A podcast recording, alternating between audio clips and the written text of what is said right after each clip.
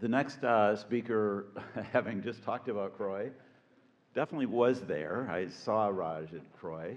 Uh, Raj Gandhi is a professor uh, of medicine at uh, Harvard Medical School, uh, the brother of Monica Gandhi, who's one of my great buddies, uh, colleagues uh, at University of California, San Francisco. Um, and Raj has really been a, a, terrific educator and scientist and will tell us all we um, learned or should have learned. CROI. Thanks, Raj.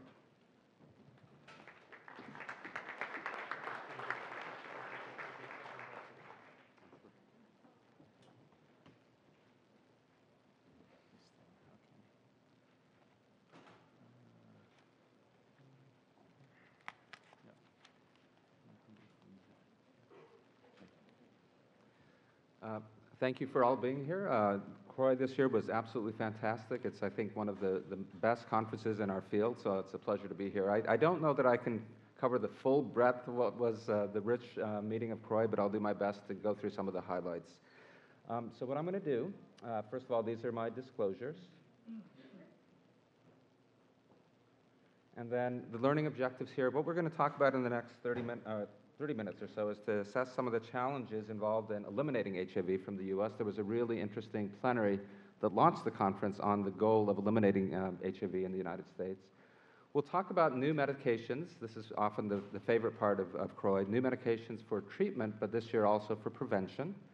And then we'll talk about some of the complications of antiretroviral therapy. What's interesting about CROI is no matter how many years we've been doing this, there's always new and really exciting information, and, and this year was no exception. So let's start with EPI, HIV epidemiology, with the focus being on can we eliminate HIV, can we end the epidemic? So on the eve of the conference, this was not at the conference, but just the week before the conference started, the CDC res, um, released some really interesting numbers. So let's go through a couple of things. So these are the new infections in the United States between 2010 and 2016. And what you can see is that these are about 40,000 or so new infections in 2010, a slow but steady decline, but starting in about 2013, really a flattening out of that curve, what the CDC is calling a stalling of our decrease in the HIV uh, incidence. When you drill down into some really important um, uh, populations, the age groups was one of the populations of importance young people, ages 25 to 34, between uh, those two benchmarks, actually the number of HIV infections increased. And when you looked at uh, African American gay and bisexual men who were in that same age group of ages 25 to 34, or uh, Latino gay and bisexual men in that same age group, a substantial increase. So there are important populations that we really need to focus on if we're really uh, going to get to ending the HIV epidemic. Many of you have probably seen this. Uh, uh, Dr. Anthony Fauci at the opening plenary went through the plan, uh, the United States plan to try to eliminate HIV by um, in the next 10 years. And there's four pillars that you'll see there. Diagnosing all people with HIV as early as possible after infection, treating the infection rapidly and effectively uh, to change sustained viral uh, suppression and basically prevent transmission from uh, someone who's HIV infected to their sexual partner to protect people at uh, risk of HIV using uh, preventive measures, including pre-exposure prophylaxis. We'll talk about that at some length uh, during the course of this program. And then one uh, topic I'll touch on in one of the CROI highlights is respond rapidly to detect and really intervene upon um, these HIV outbreaks that are going on around the country. The pillars, uh, the kind of the basis of all of these four pillars really are the people in this room, the HIV health force, because we can only do all this uh, because of the people in this room and people like us that are really committed to implementing uh, these four pillars.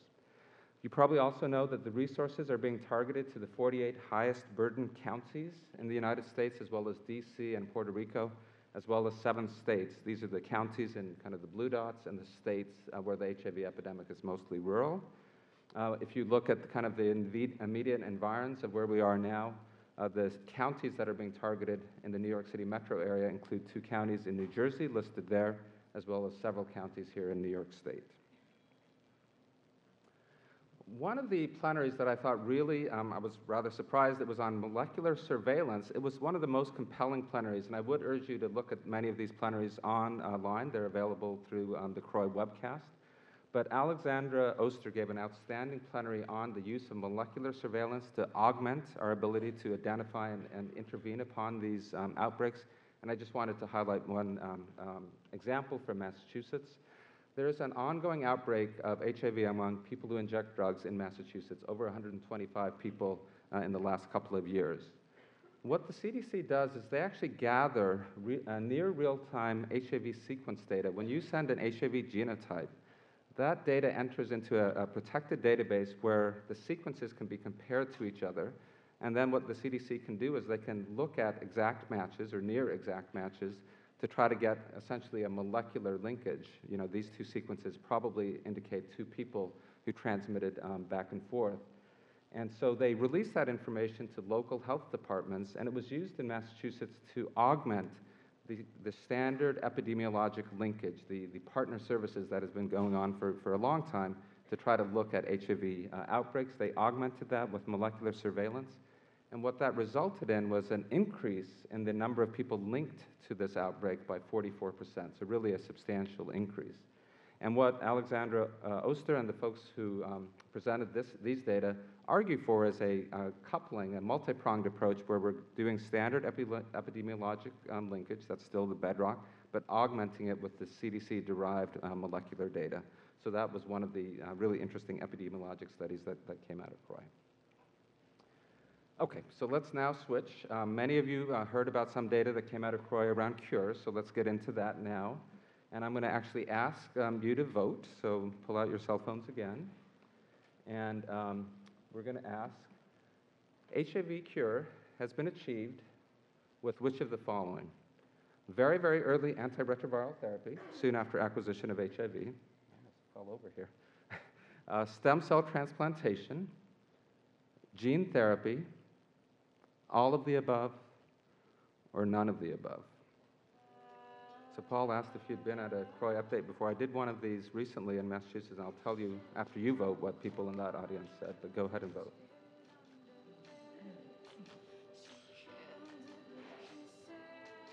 Good number of you are voting.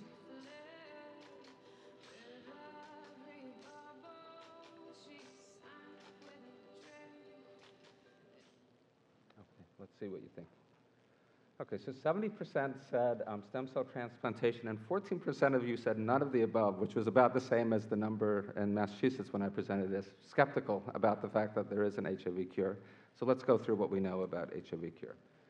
So what was presented at this meeting was what is now being called the second case of HIV remission. Um, the the uh, presentation of these data was on the same day that the publication was released in Nature. So if you want to know more about the details, then I'll go through some of the highlights, you can go to this publication. Pablo Tebas sent me this really nice slide. For those of you who might recognize him, this is Timothy, Timothy Ray Brown, the first person cured of HIV at the meeting at CROI, meeting with Ravi Gupta, who's the person who presented the second case of what we think is going to be an HIV cure. So kind of a, a nice a conjoining of, of uh, the, the first cure and hopefully the second cure. So this is what's being, this, these are some highlights of what is now being called the London patient.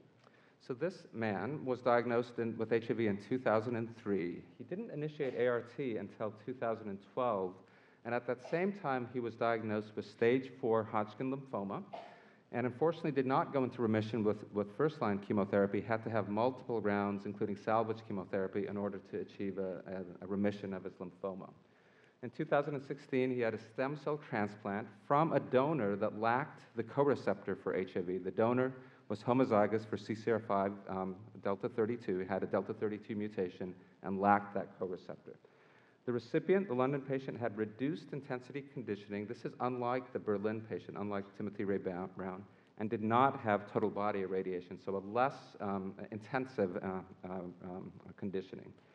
Nevertheless, the course was quite complicated. The, the, London patient had EBV reactivation, got rituximab, which is an anti-CD20 antibody, targets B cells, but there are data that rituximab also uh, reduces CD4 cell counts. He also had a CMV reactivation, had to get ganciclovir, and had mild graft versus host disease that did not require extra therapy. The London patient became 100% donor, achieved 100% donor chimerism. That is, all of his cells were replaced by the donor uh, cells that lacked the co-receptor. And then 16 months after the transplantation, uh, this person's antiretroviral therapy was stopped with very close monitoring. These are the um, data that were shown. Why don't you focus on the blue line here? This is the plasma viral load. The plasma viral load over the course of the ensuing 18 months essentially stayed undetectable, including on a number of occasions using a single copy assay, a research assay. So why do we think that this person might be cured? There's no plasma viral rebound for 18 months.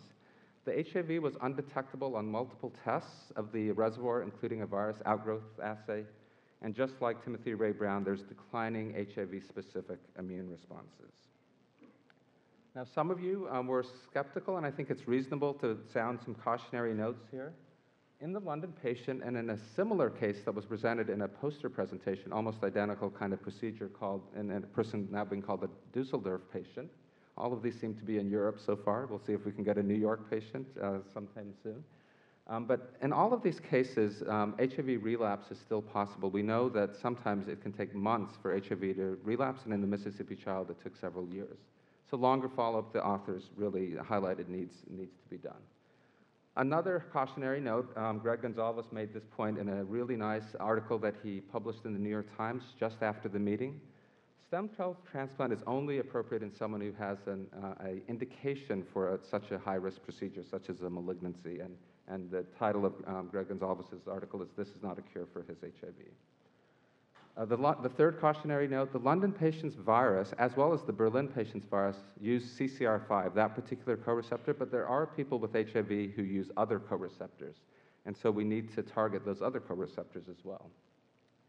Nevertheless, I think the reason why there was excitement and is excitement and should be excitement is that this gives us at least a a, um, some insight into a way forward. That is, if we can modulate CCR5 and other co-receptors through less toxic measures, for example, using gene therapy, and Pablo Tebas presented a small trial of, of that, uh, then we might be able to take a, an iterative approach towards getting us closer to, a, to an HIV remission.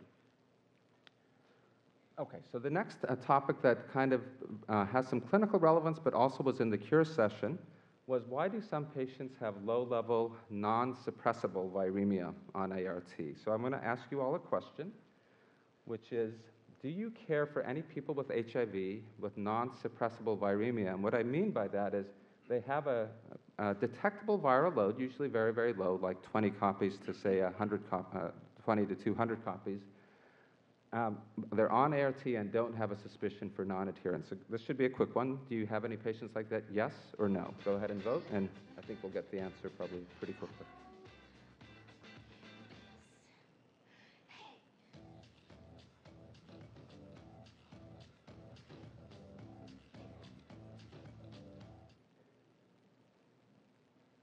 I think I saw a number there. It looked like yes. Okay, so a good proportion, actually the majority of you have such a patient. So now I'm going to ask the 71% who have such a patient, uh, what do you do with them? Uh, what do you do with someone who has this low-level viremia? Go ahead and vote. Do you change their ART regimen? Do you intensify their ART regimen? Do you leave them alone? Or something else? And if you say something else during the question and answer, you have to tell us what that something else is. So go ahead and vote. Again, this should be a, a pretty quick vote.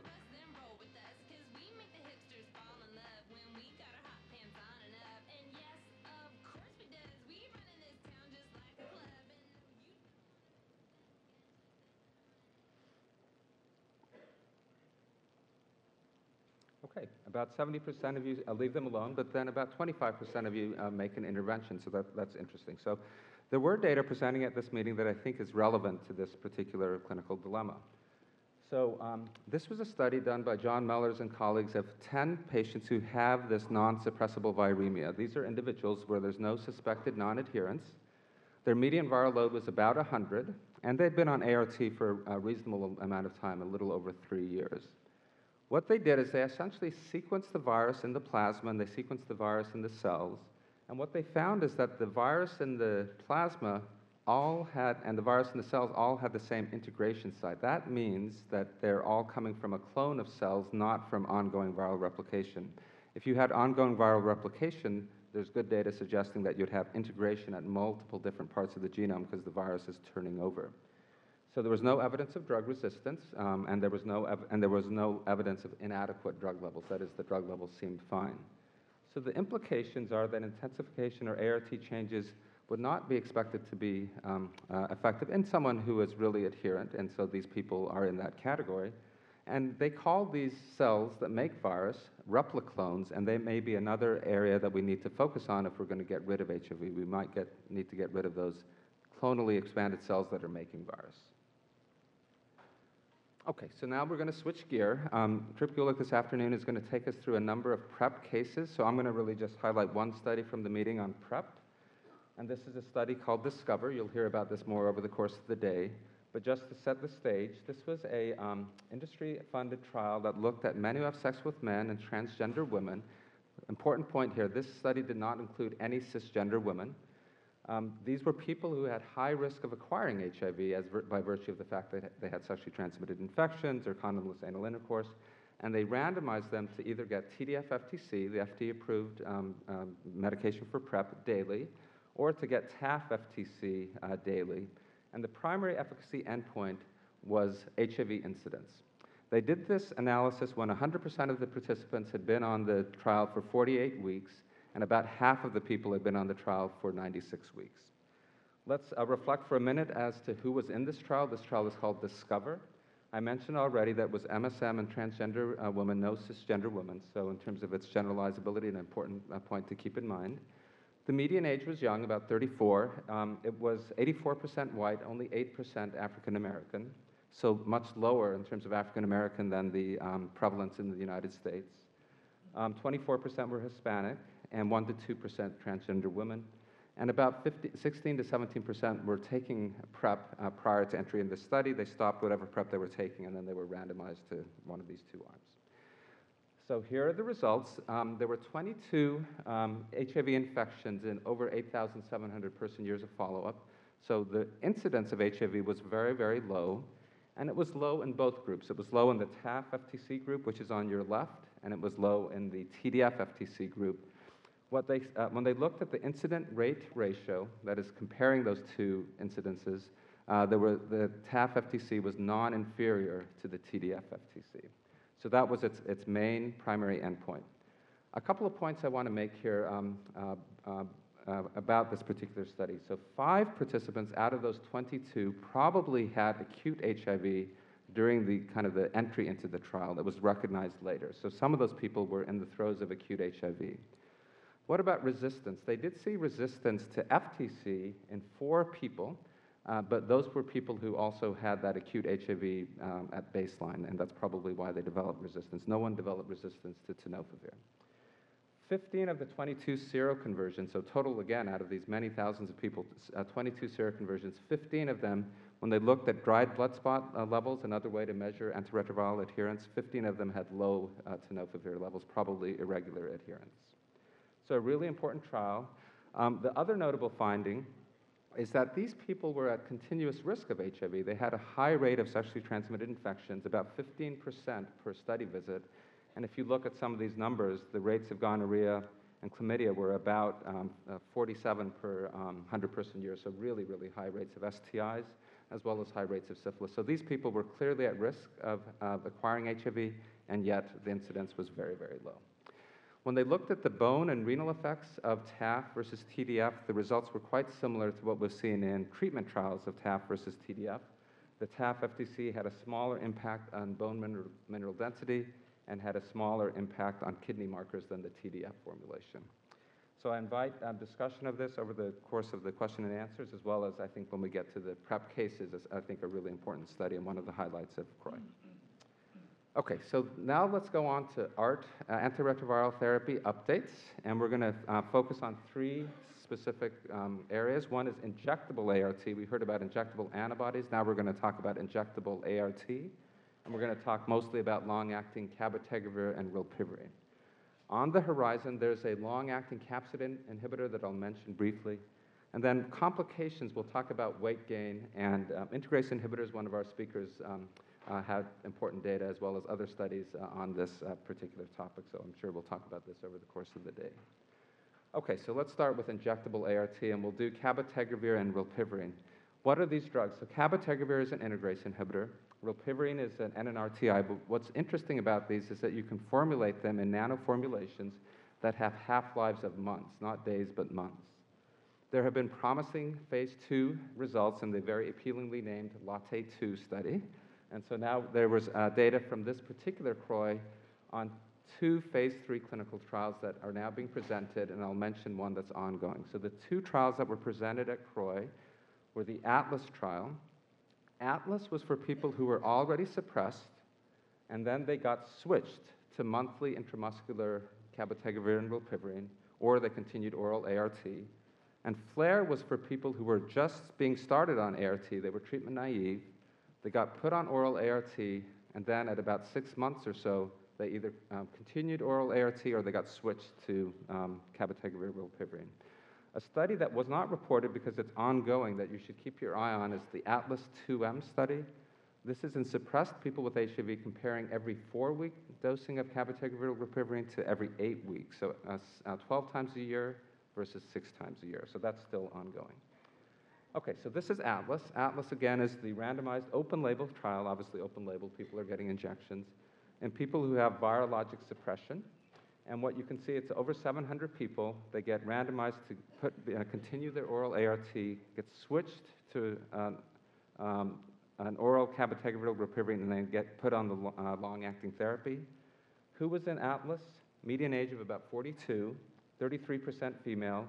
They'd been on ART for about four years uh, on average, and the baseline ART was kind of what you'd expect, NNRTIs, uh, integrase inhibitors, and PIs.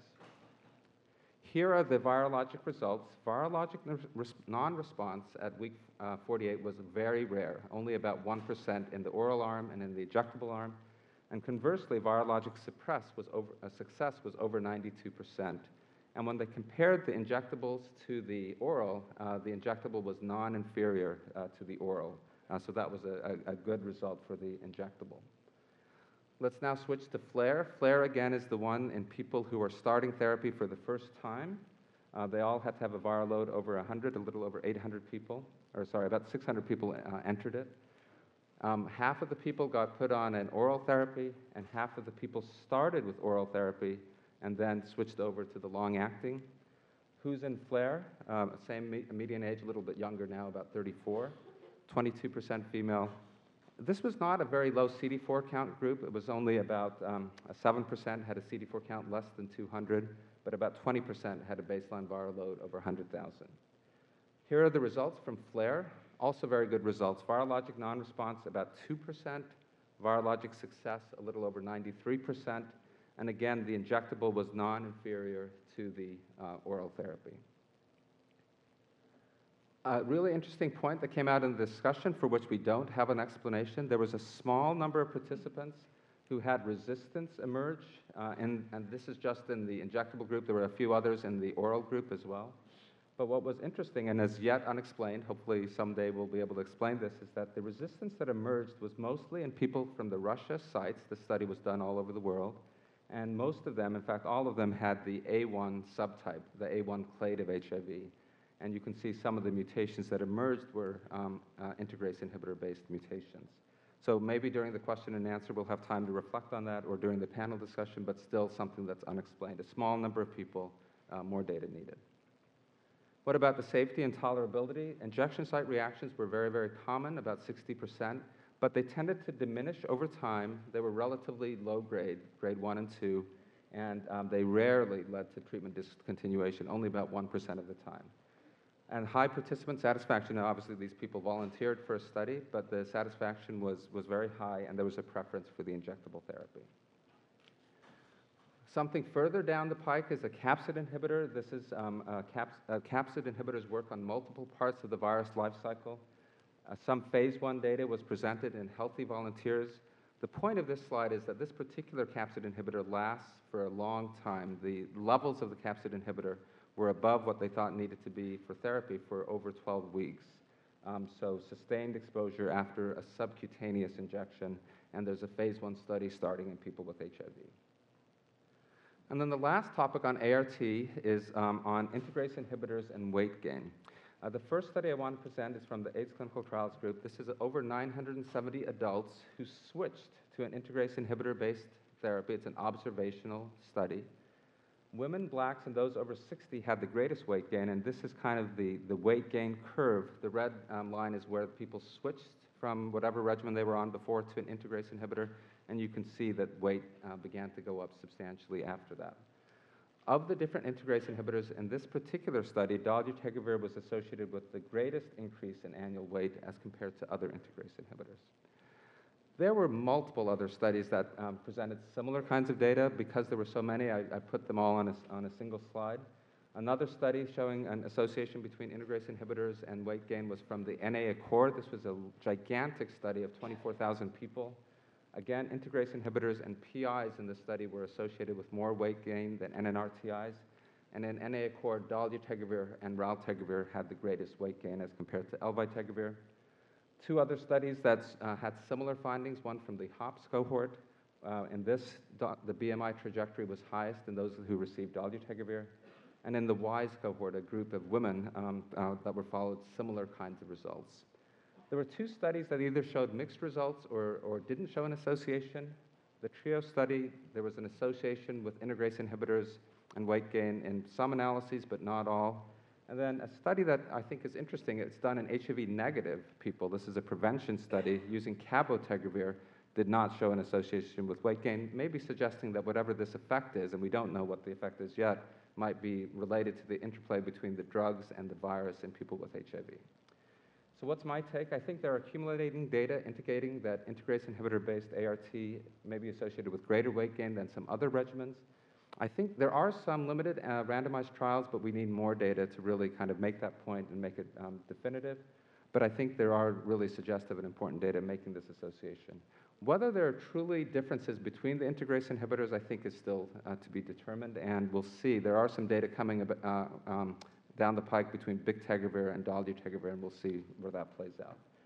Uh, the mechanism of weight gain is really the key issue, and the distribution of fat. Is this lipodystrophy? Is this visceral fat, or is it not lipodystrophy? That we don't know yet. And per, the bottom line is the last bullet. We don't know what to do about it. We don't know if you switch people off an integrase inhibitor, whether the weight gain will, will diminish or not. Okay, in the last three minutes, four minutes, I will go through a couple of highlights on co-infections and comorbidities. This is my last question for you. Um, which of the following antiretrovirals can't be given with a treatment for latent tuberculosis, which is weekly INH and rifapentine? So these are, uh, many of you are maybe using a combination called 3HP, weekly INH and rifapentine to treat latent TB. Which of these can you not give? Efavirenz, raltegravir, dolutegravir, and Big bictegravir, or Big bictegravir? And I will tell you as you vote, this is a tough one, I realize that the answer to this question changed during the meeting. So, okay, let's let, let's see what people think.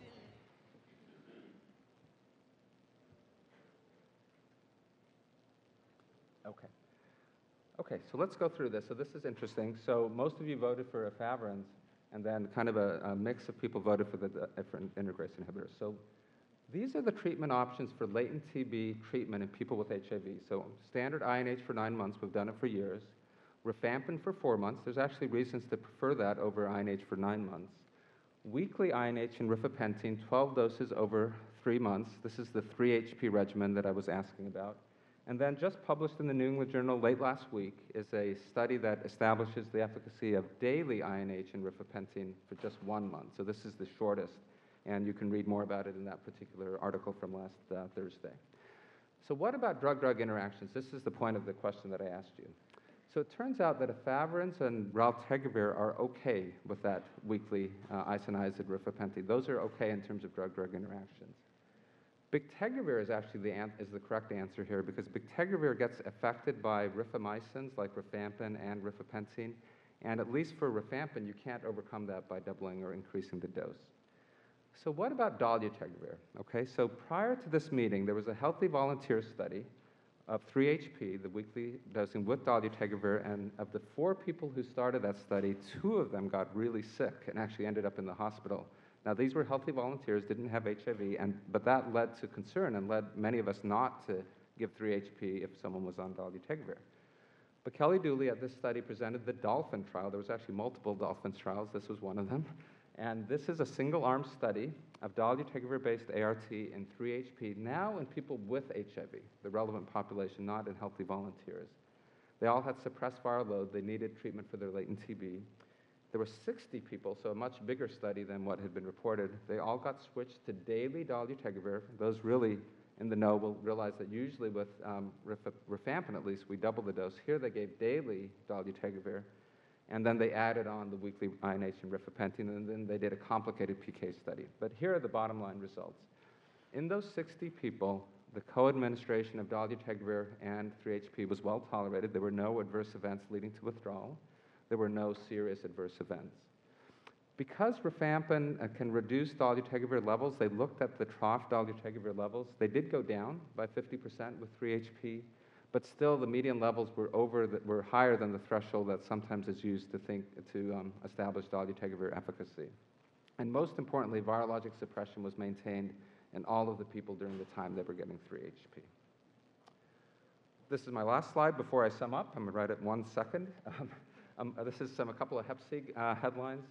Among 305 MSM here in New York City who have HIV who had Hep C clearance, either spontaneous or treatment-induced, 12% of them had Hep C reinfection, and the median time was about two years after clearance. The, in the first prospective study of treatment of HIV, Hep C, and pregnancy, eight, in, uh, eight women, all of them were cured with sofosbuvir, ledipasvir. We clearly need larger studies, including of pan-genotypic agents. And then progress towards what's now been called Hep C microelimination. This is elimination in a clinic or in a region.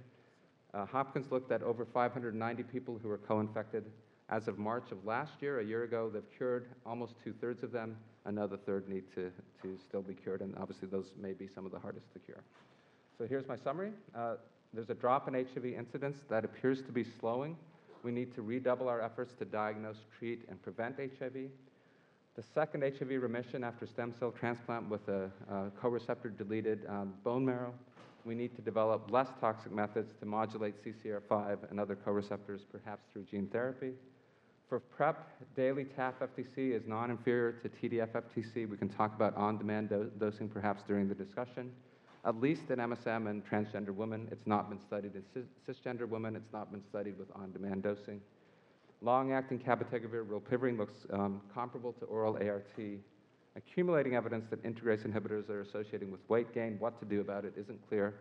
And be alert for Hep C infection, um, reinfection in your um, uh, MSM with HIV. I'll stop there. Uh, happy to take questions.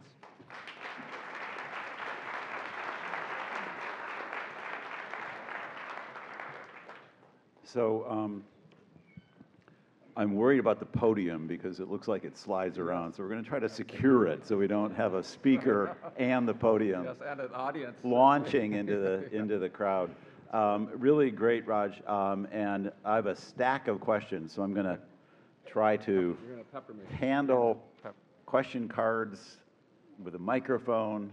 Um, let me just say, what, what coming back from CROI, uh, what are your major take homes for your practice? How did your practice change after CROI? You know, I think probably a lot of it is the, the ART uh, and PrEP section. So I think for people who have, say, renal dysfunction or who are having trouble with TDF um, but need PrEP, this is the, the uh, Discover study is going to give me an option for people who, for example, have a creatinine clearance now of 50 or 45 or something where I still need them on PrEP, want them on PrEP, but I'm worried about using TDF. I think the cabotegravir rilpivirine data is really interesting. The question is who to use it in. Should you use it in your person who's doing fine on a daily uh, pill, also taking a statin? Are they really going to come in 12 times a year um, to get an injection? This is not self-administered. This is administered uh, in a clinical setting or in a pharmacy. But I think for some people, that's really going to be an attractive option. When I ask patients, perhaps you have the same perspective. A lot of them say they want something like that. They don't want to take a daily pill. And then the weight gain. Those are my three take-home Okay. lessons. So um, a couple questions on, uh, on TAF. Um, looks interesting. Uh, A, do we still need to monitor renal function in people uh, on TAF? Um, and um, when do you think this is going to be available for prescription and approved for, uh, for PrEP? Two good questions. So monitoring, um, so when TAF started being used widely for treatment, the, the DHS guidelines at least recommend still monitoring as we do for TDF, which is either every six months or every um, year uh, UAs and sometimes urine protein and creatin and serum creatinines. I have generally been doing that, but I've seen very little clinically um, uh, significant proteinuria or other TAF toxicities. So instead of doing it every six months, I've been doing it closer to about a year. Um, in terms of using this for PrEP, this is not FDA approved for PrEP. These data are a week or two old or less. Um, and so it's not FDA approved yet. Um, in Massachusetts, when I spoke of, about it three or four days ago, our HDAP folks said, or our PrEPDAP folks said, our drug assistance program said that on a case-by-case basis, they'll consider TAF. I think it would be, at this point, for someone who's having renal dysfunction or some other uh, osteoporosis or something like that. I'm interested, maybe during the discussion, or doing uh, TRIPS prep cases to hear where New York State prep, uh, TAF is going to end up. I think the on-demand discussion we should have this afternoon as well, and what about women? I think that'll be a good point for the prep panel. Uh, any sense of when the injectables might be approved for clinical use? I heard that they're going to get filed in terms of a new drug application in April of this year, and then the FDA essentially has somewhere between 8 to 12 months to make a determination. So probably not this calendar year, but probably uh, next year uh, is what I would say. Uh, and here's an interesting question. So uh, we heard briefly about the possibility of birth defects. You'll hear more uh, with dolutegravir. Um, with the long-term uh, injectables, any thought to birth control for women uh, on long-acting Absolutely fantastic question. I wish I had a fantastic answer. I think Dr. Nachman is going to give us that answer this afternoon. But what I will say is what came out of this meeting, and you'll hear more this afternoon, is at least raltegravir data around the time of conception, there's more and more support for the safety in the periconception area, but still not vast numbers, hundreds, not thousands of women who conceived while on raltegravir. We'll go through, she'll go through the data for dolutegravir. I will say, if you look at the DHS guidelines for perinatal transmission, they actually advise against using two-drug therapy during pregnancy. Um, so I would say probably right now I would not consider cabotegravir, rilpivirine um, in the context of someone who's trying to conceive. So not just for the birth defect, but because they recommend against two-drug therapy. So some really uh, great questions about the, uh, the, the cure. Um, do, we, do you need GVH to get a cure in these, uh, in Yeah. these transplants? Yeah. Um, and what are we doing in terms of screening uh, patients with malignancies uh, for uh, the, the um, deleted uh, mutants, and how frequent are those in the donor pool? Okay, good, good questions. Maybe if you can put this. So this is a comparison of the London patient to the Berlin patient. One point about the Berlin patient, not only did he get a donor recipient transplant from a deleted donor, but he himself, the Berlin patient, was heterozygous for that mutation, whereas the London patient had a wild-type co-receptor. The question here is, um, um, what is the frequency of this in the general population? It's about 1% of Caucasians have this um, CCR5 delta 32 mutation. About 10% have the heterozygous mutation. In terms of um, GVHD, um, the, both individuals, the Berlin patient and the um, um, London patient, had mild GVHD. They, the London patient, at least, didn't require additional immunosuppressive therapy. He had gastrointestinal GVHD. The question is, do you get a graft, you know, there's this idea of graft versus leukemia effect that the oncologists talk about. Do you get a graft versus HIV effect? And we, we obviously don't know yet, but that's an intriguing uh, idea. So, So uh, along those lines, um, you know, the CCR5 effect is interesting. These are people that have CCR5. Why don't we, why don't we see a cure with uh, Maraviroc? Uh, we have a good drug that Yeah. blocks CCR5 entry. Why doesn't that cure HIV? I, I think the key here is that obviously Maraviroc, once you stop taking it, the, um, the, the drug goes away. What's unique about these two individuals and what makes them exceptional is their, all of their immune cells where HIV lives have been replaced by CCR5 negative um, cells. So unlike with Maraviroc, where once the drug is gone, uh, the, the cells still have CCR5. If there's a reservoir that's still present, um, those cells can regrow.